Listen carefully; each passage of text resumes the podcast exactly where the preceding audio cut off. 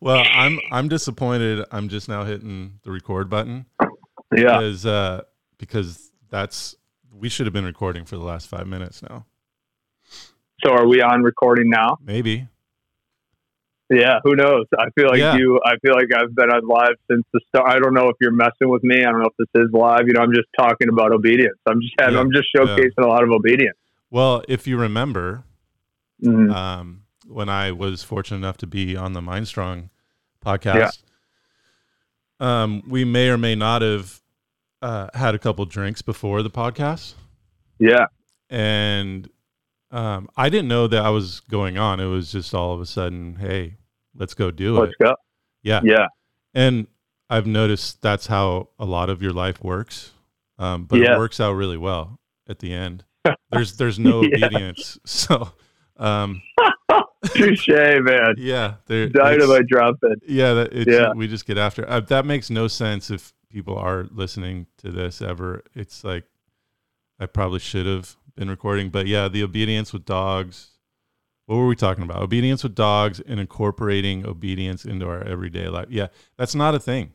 I don't think that's a thing. No. Um, yeah, no one says the word obedience outside of the dog community, but Yeah, the I think the way you want to have your life and the way I want to have my life is pretty similar to where we don't need a lot of that from our dogs when we you know like we just they're out in nature and they're doing their thing yeah. Well, it's yeah, it's a great point. I think that the thing that I've enjoyed. I mean, the dog has been tough for me, uh, and it's also been great for me too. And then obviously Chelsea and I were just kind of uh, we're learning each other too. We're in a relationship in ourselves with, with the dog, with roommates, with friends, with family, whatever it is. You uh, you you want to let people do their own thing, which is extremely difficult, right? So I mean, we've talked about ourselves and how we want to live our own personal life. Well, you want to live your life with freedom. You know, you want to be confident. You want to have you want to you want to have a good story, good memories. You want to serve and help people. You want to expand your horizon in the way in which you think. You want to expand your capacity in the way in which you move, you know, how you operate. You want to have like the gift of higher thinking. I mean, we talked a ton about that when you were here. It's the gift of being a human is that you have this higher thinking, right? And then you look at a dog uh, as an animal in that aspect, and they're not you know they're really fascinating to study, which is where my mind goes to. Whether that's good or not, uh, I don't know. But it's I study how my dog moves, how it breathes. You know, yesterday was next to the fire, and it had a respiration count. This guy was this dog was breathing 80 breaths a minute, dude. 80. So just imagine. so you pull it away from you pull it. It was 84 to be exact. Mhm. So I pull the uh, dog away from the fire and it drops down, right? And this has been a really fascinating thing to study. Mhm. Uh, but the dog is, you know, it's cool to watch the dog run wild. And then right when it gets super aroused and super excited, right when it's done with that, it just, pat, it's, it's wild how it just goes right to sleep, just takes a nap, you know? And uh, what's cool about that is energy shifting of animals, how they go in and out of arousal. They can be super scared, super fight or flight, uh, or some sort of high arousal cortisol level, and then within moments they're just chilling, taking a nap like nothing ever happened. And I think there's something to be said about that. But then with our with our own life, you know, how do you essentially choose uh, when to be in those sort of states or optimize your way of thinking and and how a day is going to look? You know, how's your ideal day going to look? And uh, you know, I think it's cool. Every day isn't changing gears to being a human. I think it'd be it's cool to have high adrenaline at some point during the day, but then at the same time being extremely relaxed, extremely calm, being extremely connected to people, being uh, showcasing love, uh, but then love for yourself, love for others, and you can go on and go on and on. But then having some fear, you know, having some fear involved in your life, but then having some control and calmness in your life. And I think all of that is the more we can be like the dog with the uh, advantage of higher mind, like I sort of mentioned there, that makes living really intriguing to me. Man, totally agree. I I think we got started on that, you know, with the dog talk, but also free will. Like I think we talked about free, or you, you mentioned something about yeah. being free. Yeah, yeah, um, yeah. I think that's really like, man, that's all I talk about in my personal relationships uh, mm-hmm. with, uh, you know, baseball players, whoever. Um, but sometimes people don't operate well under free will, right? They don't know what to do with themselves with freedom. Mm-hmm. Mm-hmm. And I've I've thought about that a lot where when you give people like right now, this year especially, mm-hmm. I haven't had to be mm-hmm. anywhere, right? I've been at home, Zoom calls, you know, yeah. could drive out to Minnesota to see you, whatever it is. Yeah. And mm-hmm. it's interesting to see what you do or what I do with free time, right? And yeah. playing baseball, it was much different. Like you go to the park at whatever time, and then BP starts now, and you throw your bullpen at this time, and then you know you're working out now, and it, it's like constantly people telling you what to do. So there's not mm-hmm. a lot of free will there. Yeah, I guess there's free will within the choice of those things that you're doing, and how much intention you have with with each thing you're doing. But in terms of like your life, you're I guess mm-hmm. you're, you're choosing that life, but there's not a lot of freedom within the like a natural day, right? And that that's something that was always kind of strange to me. It's like we go to the park and we do this thing, and our whole life is planned out for us. And now that that's now that that's gone, you you've actually made a life where you have a lot of free will within your life. But yeah. in the baseball world, that doesn't really exist, you know. So it's just interesting how you create more free will for an athlete. Like, how would you do that? How, I mean, does that even exist? Do you think? Yeah, that's a great question, and I couldn't agree more with that. I think that when so I'll answer that question. I'm gonna have to I'm gonna have to start ahead of where I'll come back to on that answer, but uh, I think one of the biggest things that I wouldn't say I think I know one of the biggest fears that I had when I got out of baseball was uh, the fact that I didn't understand choice. I didn't understand how to take care of myself uh, in in many many ways. Right, like I didn't understand taxes. I didn't understand uh, working. I didn't understand the business world. I didn't understand how businesses operated. Uh, I didn't understand how money operated. I didn't understand how your your time was valued. You know, I didn't understand what path to take, um, and I didn't understand any of that stuff. I, I really knew how to do what you just said. I knew how to have an organization take care of my bills, my health insurance, my uh, travel plans, my my itinerary, you know, my planner, if you will. They just everything was mapped out for you, which makes sense if you're a professional athlete you know you're a product. And and i think that that's when you're playing you know specifically sports this happens in other areas too but specifically in sports you have such an emotional tie to it right? You start as a child and you want to play this thing and to the thought of making money doing it or living in fame and having uh, people think that you're uh, in, in special and you have this uniqueness and you have all this external praise. I mean, you start life getting externally praised, right? And then as you are an adult playing a sport, getting paid money to do it, and everyone's taking care of things for you, and you're still getting externally praised.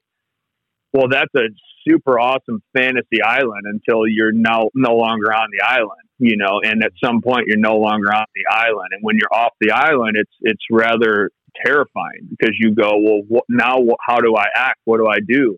And um, these are like skills, you know, making choice is an actual skill. Your behavior is a skill. Uh, and you look at that when I got out of sports, that was so scary to me of trying to figure out what am I supposed to do? How do I live? How do I create passion like that again? How do I find purpose like that again? Uh, and then if I do find that, how do I make my living and the ability where I can choices? Um, and that was what motivated me. So that actually that that competition against myself, that unknowingness, that fear is what drove me to figure that out. I wasn't really concerned with my business career, my path, or my resume, or you know how things looked. I didn't really care about that. I was more concerned with why do I not know how to do these things? Uh, how how did I become so dependent? And then how do I peel into becoming more independent? How do I peel into what makes me nervous and scared? And I've always followed that track. Uh, I've I just that's been my track. That's what I've I've I've steered my ship towards, if you will, to figure that out. And however that works is what I've always assumed uh, for myself would be beneficial for myself as a human on the planet. Now, to answer your question about can that change in sports? I, I don't I don't I mean the answer to that simply to me is yes. Uh, do I see it changing anytime soon? The answer to that I would say simply is no. Uh, I, I think that we have a disconnect way in which we teach, not just in sports, but just educationally, the way that we teach uh, professionally in businesses and in colleges and these sort of the way the system is set up for you to learn, right? Is that, like I said, you do start out very externally praised. Everything is on a on a praise type list. Did you get an A? Then you're good. Did you get a D? Then you're bad, right? And then how do we make you more good, more good, more good? Do you throw this? Then you're good. Do you throw that? Then you're bad. How do you get more, and more, and more, and more? And so there's a there's like a, a continuous push of fear and anxiety from both spectrums. If the student or athlete does not improve, then the coach or teacher is seen as bad. So now you have to look at this in so many different areas. Is the teacher more concerned with their uh, ego or their self worth that if they have bad students or bad class, well, then how are they going to handle that? If you have a coach who has to uh, climb the ranks or the ladder or these sort of things, you know, then uh, then their team can't lose or their pitchers can't do bad. So how are they going to handle that? You know, and so then it becomes very, you know, selfish in a way of who's teaching who, who's learning from who, and how are we praising people. And because of those fears, I think that we incorporate a lot of these, uh, you know, these schedule planned or these these controllables so that we can try to at least have uh, you know, ways out. So if I if I prepare your entire schedule as an athlete, well, then here's the blueprint. Here's exactly how it looks. And if you can't accomplish that, then you are no longer good to me. Now I can justify getting rid of you. Right. And that makes it very black and white. That takes the human aspect out of it.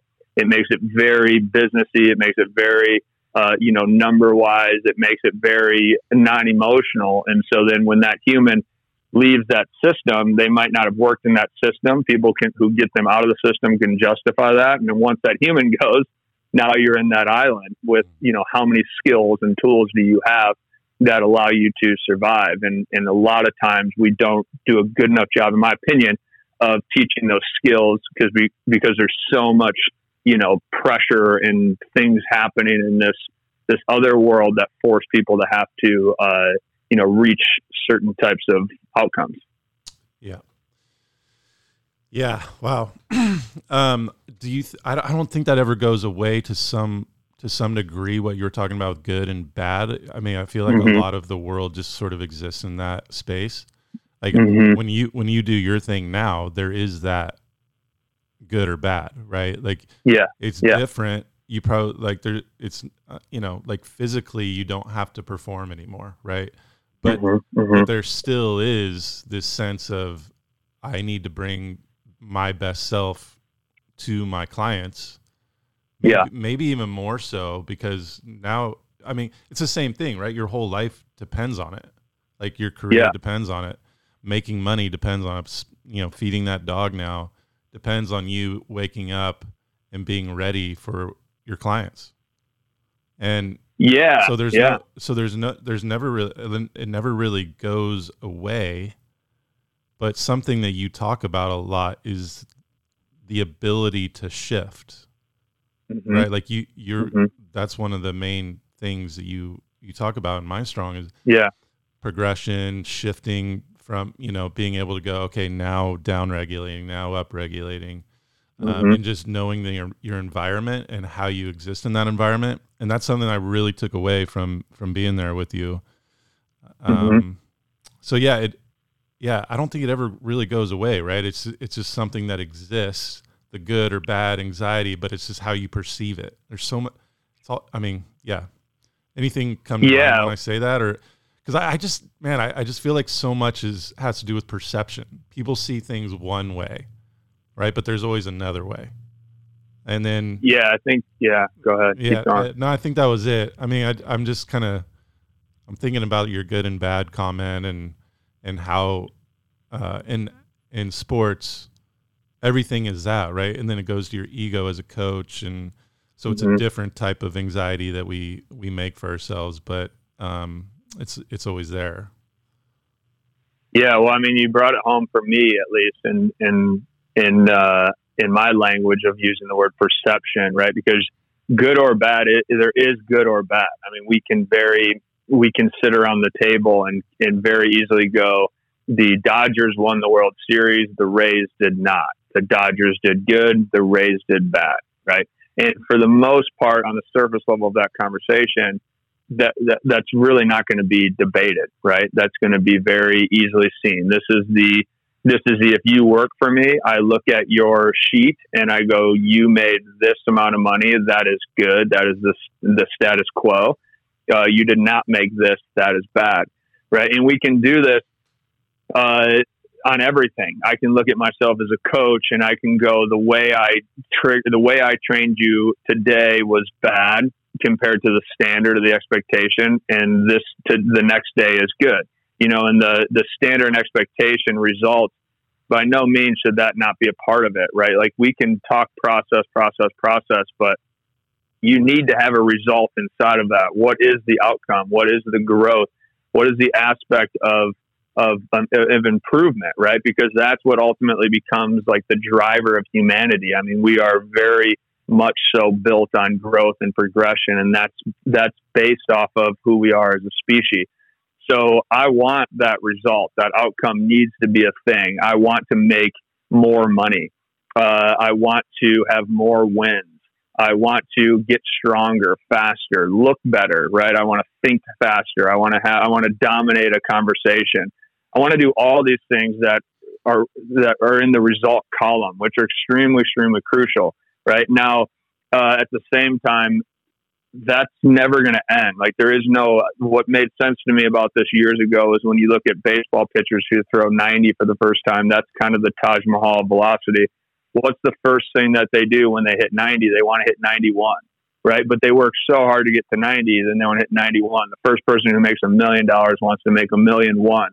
Why is it that you just want to get league minimum and play one day in the big leagues for your dream, and then three years in, you're just a you know you're an ass and trying to figure out arbitration or free agency and negotiating contracts and so and so and so. So, I mean, we prove in our human DNA and our chemistry and the way in which we think and behave that none of that is enough, right? So that's not a bad thing because this X amount of money or this uh, this lens or this way of living, like that motivates me to take action, right? Which is positive because that's how I can start dissecting the process.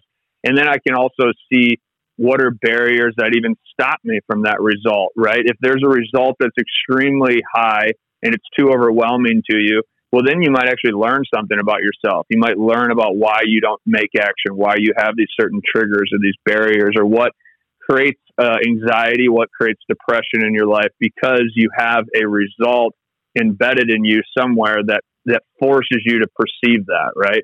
Now, the good and bad aspect in terms of perception is if you look at it, for the most part, the way that I teach things is life is a perception. Like it's it's extremely subjective, right? So this is where one person at the table can go, a hundred thousand dollar life is valuable to me, and the person across can go, well, I need a million a year. Well, why is that?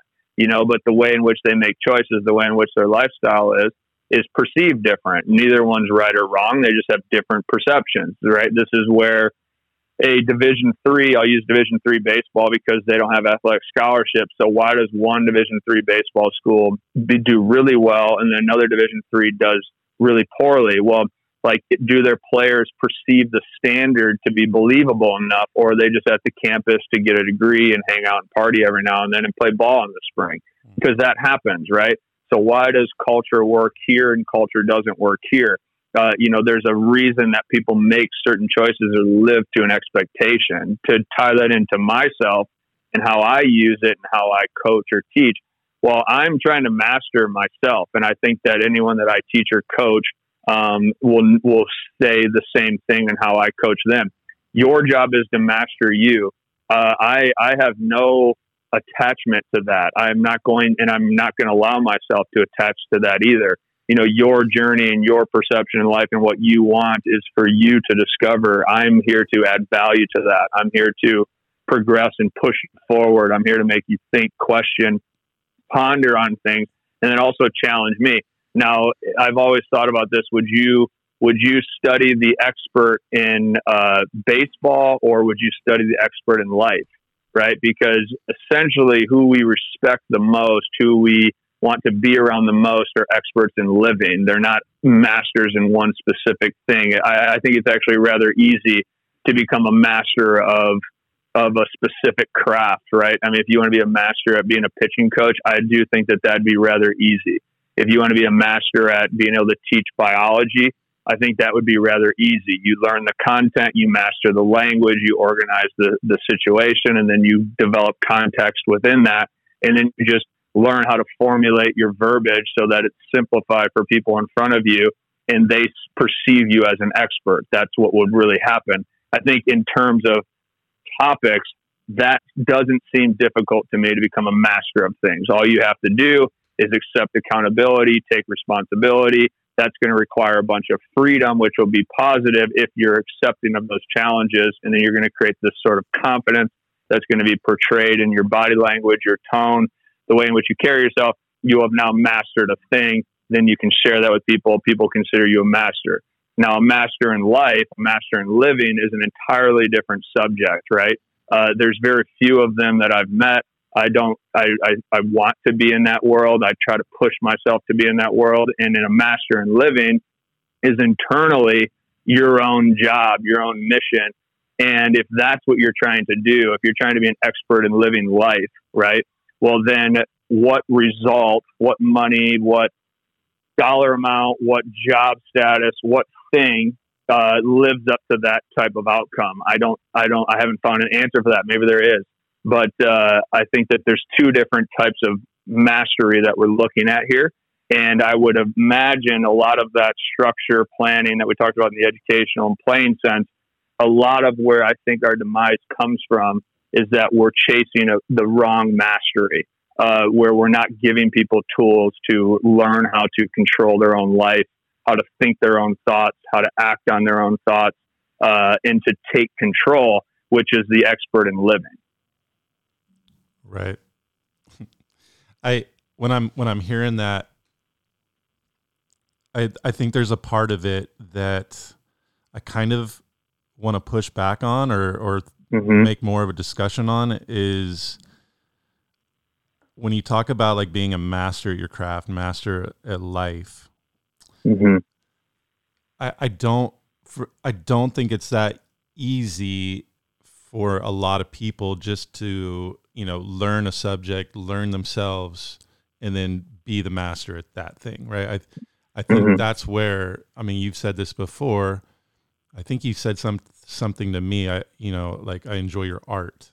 I think that mm-hmm. the craft is is the craft, right? But the art of it is what makes the master to me. And mm-hmm. the art of it is what makes the master in life as well. Because mm-hmm. uh, I think if anyone could just learn a topic and then all of a sudden be the master of that, yeah, I think people could do that. But then the the mastery comes in how you teach it or how you how you put it out in the world, right? Mm-hmm. Um, if you're not mm-hmm. if you're not good at the artistry of the craft or life, then you're not really the master of it, right? Like I, if it's not coming out in a certain way, then it's it's still just a thing. It's still just if you're being the best pitching coach, like you said, you you can talk about all of, you know, Rapsodo or whatever it is, and be really good at those things. Mm-hmm. But but you if you can't take the art of it and teach it in a way and take yourself out of that and uh, create a space for people to get the most out of your knowledge, and you're not really a master at that. Right. So doesn't that categorize that in the two different masteries that we're talking about? what do you mean? Because that's what I'm. I'm. A, I think I'm take. I think we're doing what you and I do greatly when we talk. Is that you're pushing back at a thing that allows us to go deeper into what I'm saying here. Is that you have two level. Yeah. You have two levels of mastery. You have the master of a thing, and then you have the master of living. Right. The Rapsodo. If if I have uh, if I have an experience of playing baseball, I have a network, uh, I enjoy it, and I'm excited. You can sit me down and you can teach me in a year or two uh, every single thing there is to deal with that machine and give me all the numbers and stats that showcase how to relay that into the baseball player. Would you agree with that to a mm-hmm. degree? Yeah. Yep. Yeah.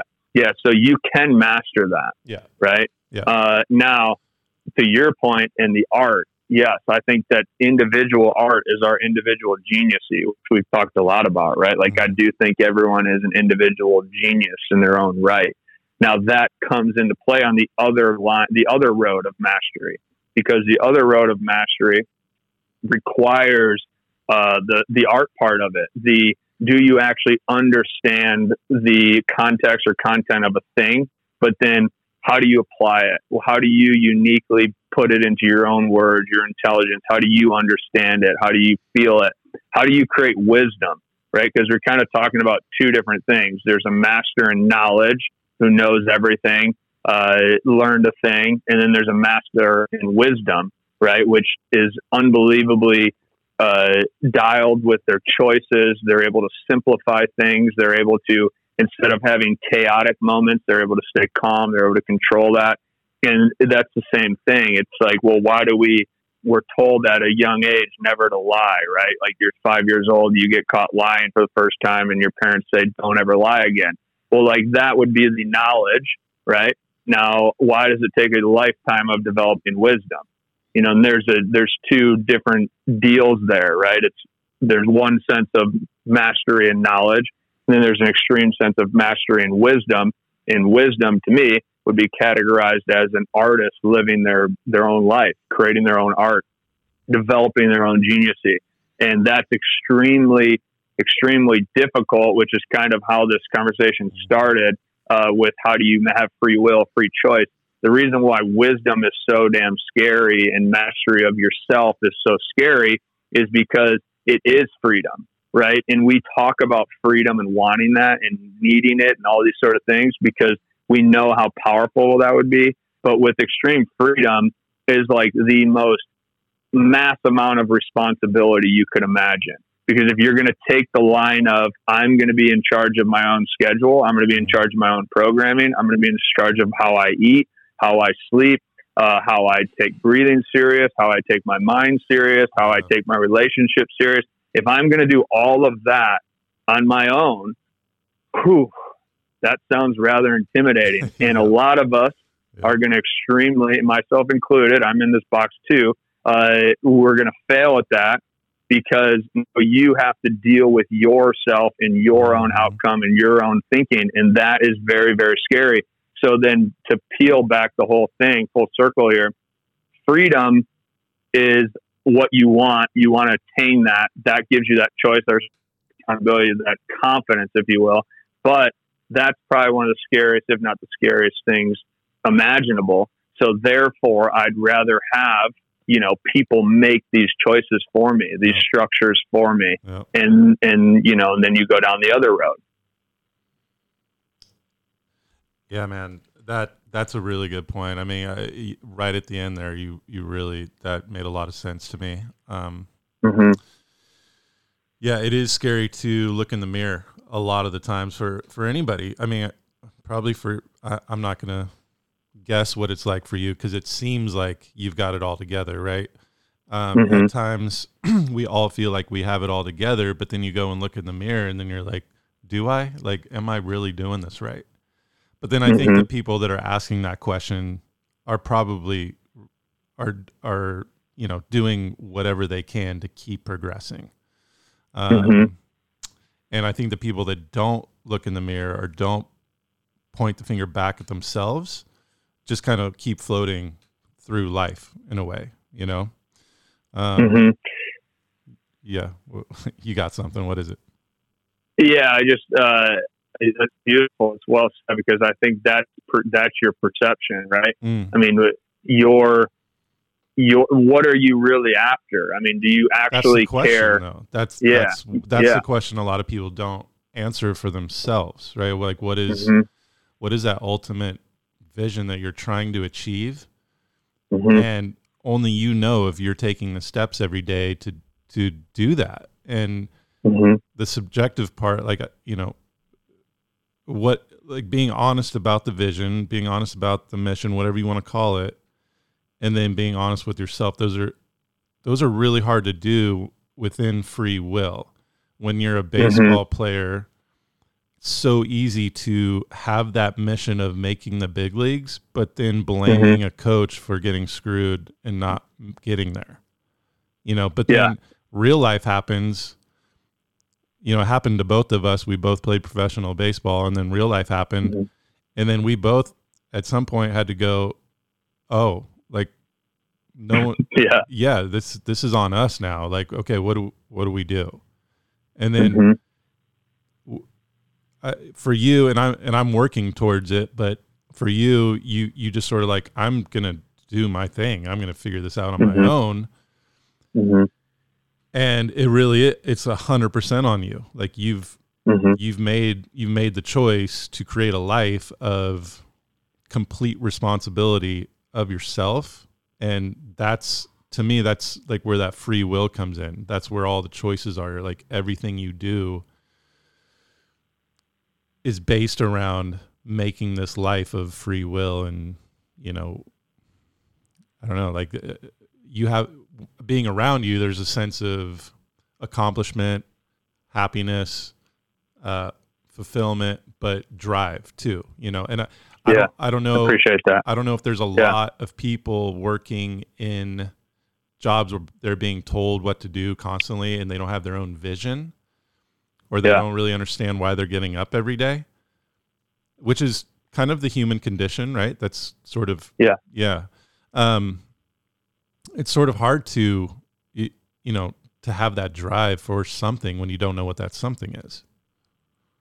Yeah, yeah. No, I mean, uh, first of all, I appreciate that, man. That's uh, it's really cool to hear from your side because I admire your work and you as a human. So, I mean, to hear that, I, I appreciate that. I think that I've had that posed towards me quite often, right? And I've had to think about that a lot because you get into your habitual, right? So you you know, sometimes you get into the habit and you don't really realize that. You don't realize, you just go, this is the norm, like dri- drive, driven choices, value, purpose, passion, energy. It just becomes a new norm, right? Mhm. So, I mean, when you're living in that space, if you will, or that flow, however you want to perceive that, it, it just is, it's normal. So you go, okay, like let's get back to work. Like Yeah. let's do this, let's do that. Let's let's now let's kick it off. Like you know how the how important dinners are here, you know, and how important it is to to shut down, but then be able to turn back up and to, to be surrounded by conversation and feel like this conversation fuels me,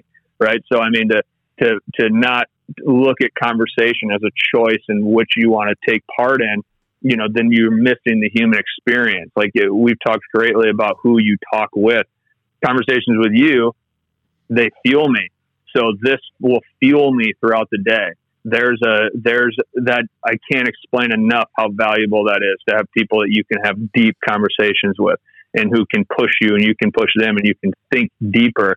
I mean that is if we start from that down, uh, you know, human communication is the one separator of the rest of the species on the planet. So to not take conversation and communication and writing and thinking serious is an extreme disservice to your own nature. It's a, it's a disservice to you being a human on the planet. And so when you realize that and you recognize that, there aren't that many choices. You know, the the the thing that we miss the boat on so often about free will, choice, freedom, all these things is that you think you have so many choices to make, you don't. You know, I gave a presentation over a year ago. I titled it "There's always a problem." There's always a problem we're solving. You know, the problem we're solving is what you're after. There's always a problem. It's the problem we're solving that you want. What's the problem that's worth solving? You know, and if you look at your life, for those who are listening to this, stop looking at so many problems to solve. Which is the one that excites me? Which is the one that's my passion? Where's my purpose? This thing, this thing, this thing. What's the one thing that's worth solving? When you really break that down, it's, in my opinion, is your health. For everyone on the planet, it's your health. Because if you're not healthy, you're just not use, useful. So now all of a sudden, okay, the problem we're solving is my health well, my health, mental, emotional, and physical, let's look at that and let's dive into that. Let's really peel in and simplify choices here. Okay. Uh, if I'm in a dead end job, if I'm in a position that doesn't excite me, if I'm doing things that uh, don't push me to become healthier, right, in all those aspects, the people I'm around, my financial life, my fitness, my nutrition, my sleep, all these things, if these things are not providing health, well, then you're the certainty is that it, the game ends at some point, right? So you're just disrespecting the end of your game, which is becoming death, right? You're going to die. So now with that in, in, in perspective, okay, your health is going to be the most enjoyable process of this entire ride is having happiness, fulfillment, joy, anger, sadness, emotion. Uh, those are such beautiful things that correlate to health right? Now, all of a sudden, okay, I, I look at my health, I'm going to make the choices. What are the things that revolve in nature's necessity uh, in terms of my physiological needs toward health and progress in that world? Breath, food, water, movement, sleep, all those things are centered around human health, and that has been tales old as time for the last thousands and millions of years, right? Mm-hmm. Past that, what separates us from the animals and the rest of the species on the planet in our health category is love. We have the natural ability to connect around the world, to communicate with humans, to create cultures and communities, to be extremely excited for somebody else's success, uh, to share our success with those around us, to feel human emotion and connection and this sort of na- nature energy type of love that fulfills us to think higher of ourselves and for people, which pushes us to do great, remarkable things. So if you can just simplify to those, to that capacity of living, now all of a sudden, that's the ideal day. Inside that ideal day, your own unique art, your own unique uh, intuition, if you will, develops your career, your passion, what you want to do. And that typically starts with not making money. you know, it typically starts with yeah. it typically starts with uh, people thinking you're kind of crazy. It typically starts with uh, drawback, negativity uh, from the outside world, which is fine because that's human nature. Everyone's biologically proven to go showcase themselves in a survival state, which is negative behavior. This is why the news works. You know, this is why uh, social media works. This is why these things work. It, it's, it's, chemistry, it's biology, it's it's human nature. It's how your brain perceives things. So now, get away from that chaos and just simplify yourself to health. And health is so much more than the the diet you're on. It's can you cook the food? Can you share the food? Can it be a part of your taste? Can and you were you're great about that, you know. And that's more than just having a diet that stresses you out training, exercise. It's more than just looking jacked. You know, I, I've always laughed at that concept.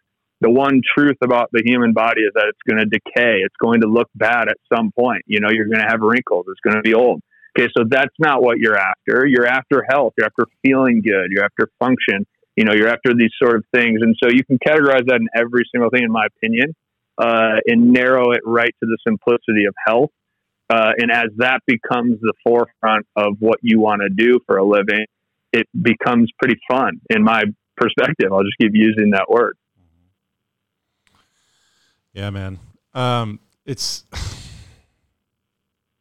I don't, I, you know what I want to know? What, because uh, when I talk to you, I feel this, I don't know, it, it's just this curiosity, right? This sort of endless curiosity of trying to understand yourself and things around you.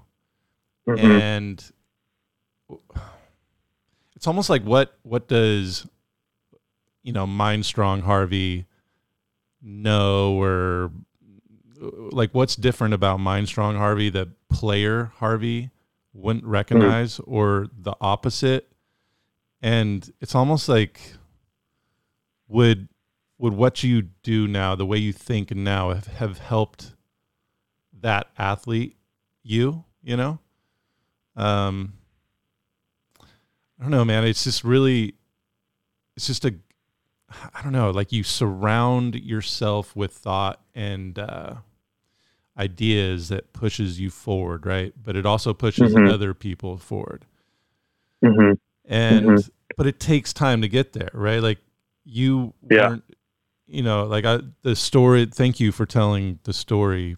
Bef- you know, we're gonna post that before, but thank you for telling that story. And and some of the things you were saying is like you were you were done with baseball. You were gonna go to college and have a good time and hang out. I, I if people listen, people need to listen to that because there were some really funny moments there at the end of that story that I was dying. It was so Yeah. funny. Um, but you know what I mean? Like, are are there circumstances that happen? I mean, they are right. All the cir- all the things that happen have gotten you to here, but it's like, how do we get them before? Like, what? I don't know what I'm trying to say here, man. I just think that Mind Strong Harv would have helped athlete Harv. You know what I mean?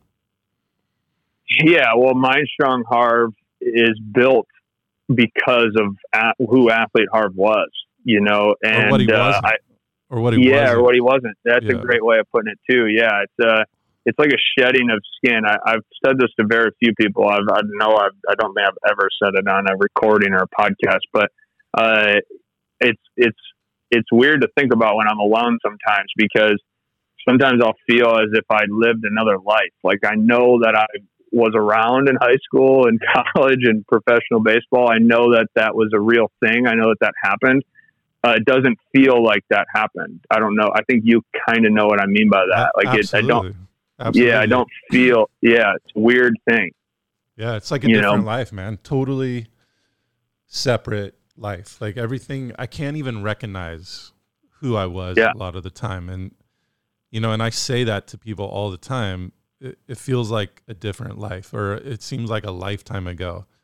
It really Yeah. was. And I, yeah, sorry, go Yeah. ahead. Go ahead. No, I think that those transitions happen in our lives all the time. So it's not a matter of if, it's a matter of when, right? And I, I think to have like a big death or identity shift in your own life, like that's a death, right? And so you shift out of that and a part of you dies. And when you die, you're, no, you're without getting too esoteric or deep in that sense for many people that listen to that, but you're reborn again, right? So when you're reborn, it's like a new, it's like you have new eyeballs. You have a new way of seeing things. I think where Mind Strong Harv now helped athlete Harv is uh, just the gift of progression, the gift of learning. You know, the biggest scare I had, and I see this very common with athletes leaving professional sports across all sports, uh, not just baseball. Obviously, I've kind of branched out and seen it across all aspects at this point, and you see a lot in business too. People who create businesses, and then once they become extremely successful in business, uh, they have the exact same or failure, whatever way you want to look at it, retirement. Uh, it's these transitional periods that really shatter your your lens and your awareness, and it makes you, it forces you to have to change, and it's a forced adaptation, which is rather scary. I mean, voluntarily adapting or adapting to things is rather simple, right? Okay, let me just do this step and this step, and if I don't feel like doing it today, well, I don't need to. But forced adaptation is is very terrifying to all of us on the planet. Now, the thing is, it's all going to happen to everybody. So then that allows you to uh, to empathize with the planet. You know, it allows you to going back to that coach, teacher, player, student. It allows you to detach from their journey. If I have a if I have an exercise for you or a workout for you for the month and you don't like training with me, okay, that's okay. Like that's completely fine because you have your life going, I have my life going. My job is to master living and be a beacon of of leadership and hope for you and faith and and you're trusting me to learn as much as possible about your specific platform as possible to be able to share that advice and knowledge for you to accelerate your process right and if that doesn't work okay then it doesn't work. We can both detach right? And we should be detached in that situation anyways as it's happening. Uh, when i was playing sports you're too attached. Like i was too attached. I every single thing that took place was attachment to something that I thought had to happen. I thought that I needed to have uh, Major League Baseball so that my I honestly my best friends I grew up with I thought would only love me if I played Major League Baseball. You know, and they were my best friends since we were ten. You know, and that, in my parents, my dad. You know, is my dad going to be? Uh, my dad is going to be extremely disappointed. The kid that he coached and taught and led, if he doesn't make it to the big leagues, right? And so your parents are very stre- it's stressful to you, and then your relationships, uh, your friends, how you who you're allowed to hang out with. You know, one of the things that was shattering to me when I was in my mid 20s, I was only friends with professional athletes. I hated that. You know, how did I allow myself to only share conversation in that spectrum of life? I was very disappointed with myself in that world. And so these disappointments are their own little individual deaths to essentially your truth, right? Or your own higher thinking, your own awareness. And as those deaths come, they're very painful. This is where meditation's rather painful for people as they start meditating because you relive subconscious memories. You feel that come up. You actually feel that pain again. And then it becomes conscious. And the positive is there's an emotional release, you know, and you obviously grow, but it sucks. It's very painful. And uh, as you look at that as the new life, if you will, or mind strong I guess, I just try to understand that uh, my life now is I studied one thing my whole life, and it was it taught me some amazing things. It brought me amazing people and relationships. And then uh, when I got out of that, it was pretty nerve wracking and fear driven. And now I look at the whole world as, oh my gosh, there's so many cool things to learn. There's so many cool people to to learn from. There's there's just as much excitement in the art and woodworking world as there is in in professional sports world and they don't even know each other. You know, there's amazing nutritional people out there and then there's amazing uh, meditation teachers, whatever. There, there's awesome people in every aspect of living. And when you really realize that we're all just sort of playing this game together, trying to find those internal fulfilling happiness moments and very live very simply you know, and that's what I've found in the last six, seven years since I've started doing Mind Strong and teaching and talking about these concepts is you just become very curious and open minded and you become very intuitive. And then honoring that intuition ultimately becomes the major goal in, in my, in what I believe. Yeah. um, that's, that's beautiful, man. It really is. I I think that did you think when you were playing ball that you were born to play ball? Wow. Uh, yes. I thought yes. Yeah. From what I can remember at the earliest age, it was baseball, yeah. making to the big leagues. Yeah. I mean, what you just described though before is you know this ultimate curiosity about life and mm-hmm. you know i don't think there's anyone that if, listening to this that wouldn't think that you weren't born to do what you're doing now though you know what i mean but oh have, yeah sure we have this belief that we're born to i think for athletes to we're born to play our sport like that was all for me mm-hmm. and mm-hmm. i think for most you know successful athletes everything is driven by this is what I'm going to do. This is what I'm born to do. There's nothing else out there.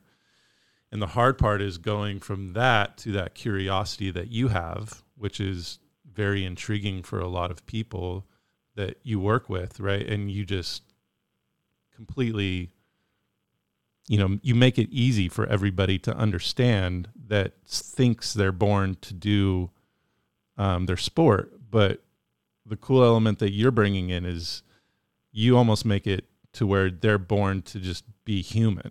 Like they're born mm-hmm. to be alive. They're born to experience and mm-hmm. uh, progress, mm-hmm. which I think isn't taught or isn't learned, and that's why the transition out of sport into real life is so hard.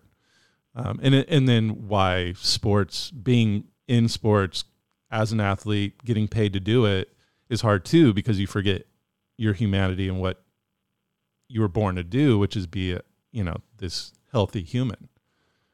Yeah.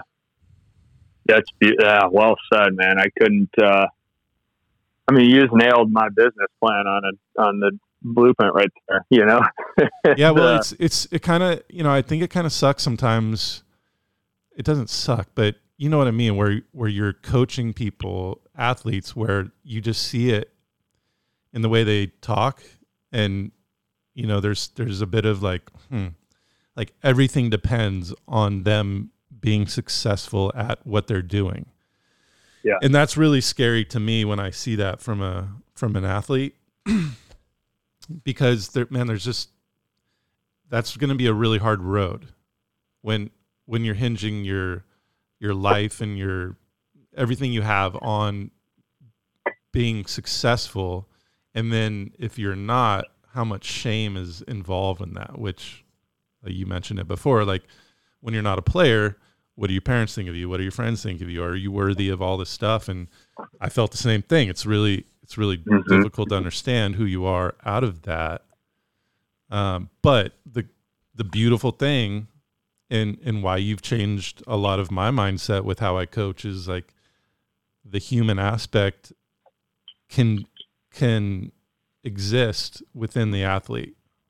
Does that make mm-hmm. sense it's like it makes it makes total sense. We're missing the human in the athlete, and you're incorporating that person or or that element into the into the athlete, and it's just to me that athlete is just going to be a better version of themselves. You know, when they when they when they understand that other part, when they understand the human aspect of of who they actually are.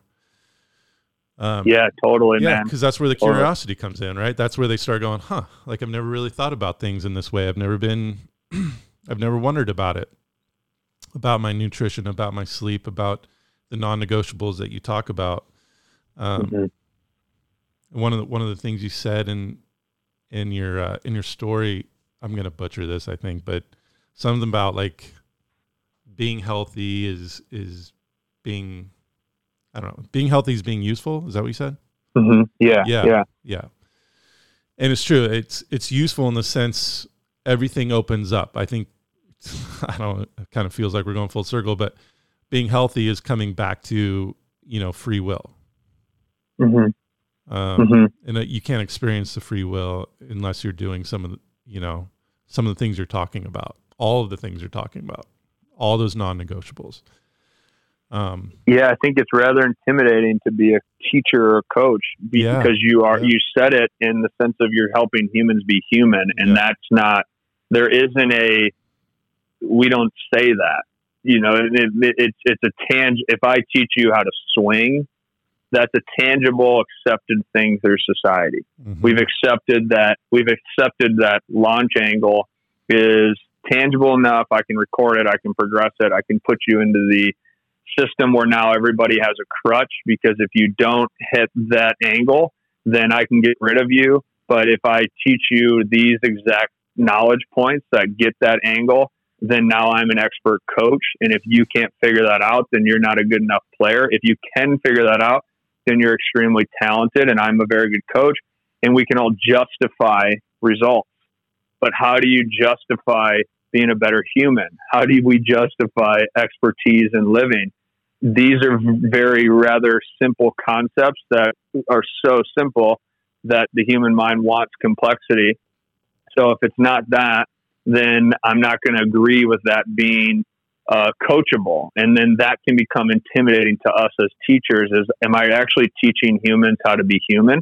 Uh, well, I need to learn how to be human. So now can I actually teach that? Because I'm not perfect. And there's all these imposter syndromes, these nerves, these fears, these perceptions that you have to detach from deeply. You have to sit there and go, well, that ultimately, and it's a belief, it's a value. If it becomes, it's a value to me.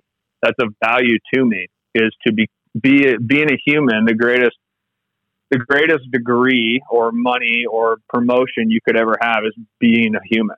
Mm-hmm. And that's it. And then let's not, let's stop negotiating with that conversation uh, and let's continue to progress upon it. And then when you realize the simplicity of that, there is a lot of depth to how deep and good you can possibly become at that. If you want to study nutrition and actually understand nutrition, it is so damn deep that it'll excite you to the highest levels. It's like breath I always tell people is very simple. You inhale and then you exhale. Essentially, you're now done. We're done teaching it. We're done talking about it. You don't need to know it anymore. Just do that and be really good at it, right? Then, if we dive into the depths, we go, well, there's a pelvic floor, there's a there's a lumbar spine, a thoracic cavity, there's abdominal cavity, there's intra-abdominal pressure, there's tiny alveoli sacs that have O2 and CO2.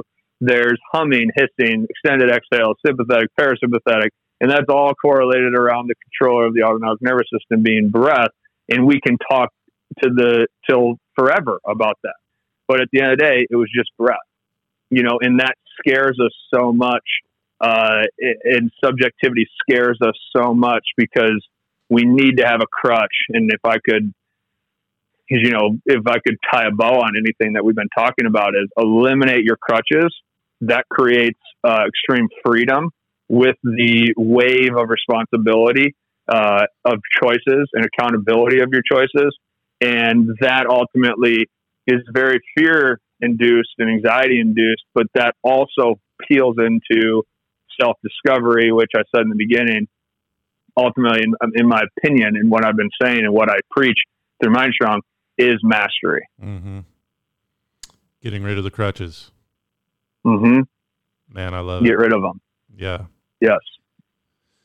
You're the man. So, uh, dude, you're born to do this you, you were probably born to play baseball, but you're born to do this. You're incredible, dude. Um, you've definitely shifted a lot of a lot in my life, and I really hope people listen to this. Um, yeah, it's always good talking to you, dude. We're gonna do it again, of course. Always, always a pleasure, man. You're, uh, it's an honor to jump on here with you, Adam. So, I mean, you're the man. I appreciate the time. Uh, we'll, uh, hopefully, we'll be seeing each other soon, dude. But uh, many good things to come. Again, thank you for having me on, man. I, this is really cool what you're doing. So keep pushing forward. All right, man. We'll talk soon. All right, brother. Take care.